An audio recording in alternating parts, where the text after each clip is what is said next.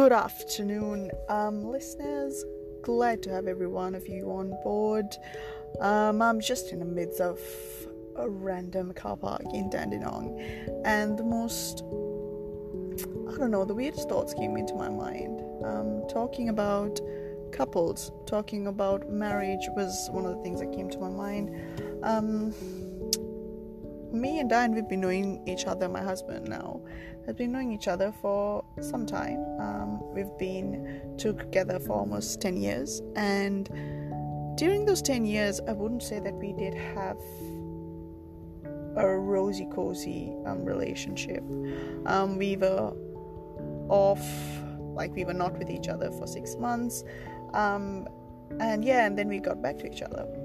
Well, what I want to point out is that we don't we don't have a rosy cozy life, and I don't expect that also in the next whatever the years that we are together.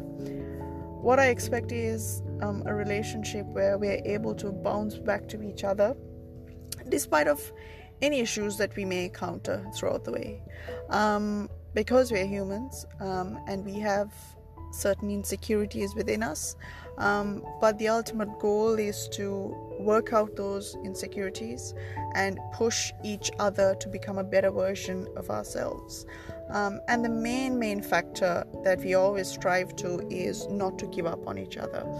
However hard um, the situation might be, however hard um, the obstacles that might th- be be thrown at us, I think the main, main thing in a marriage is to never give up on each other because we don't want to um, come to a point in our lives and realize whenever we have a fight to think that there's something wrong or something broken in our marriage.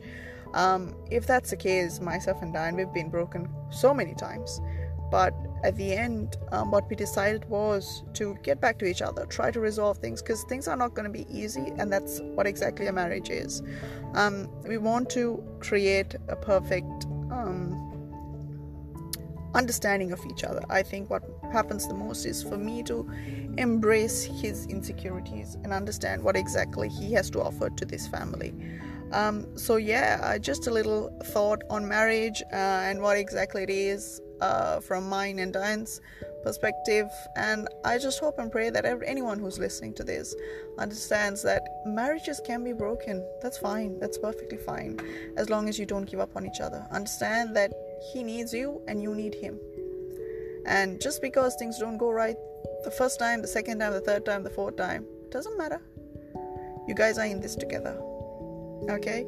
Um, just want to to give this to you guys and hopefully everyone's doing good and um, keeping safe. Um, see you in another episode. Thanks guys.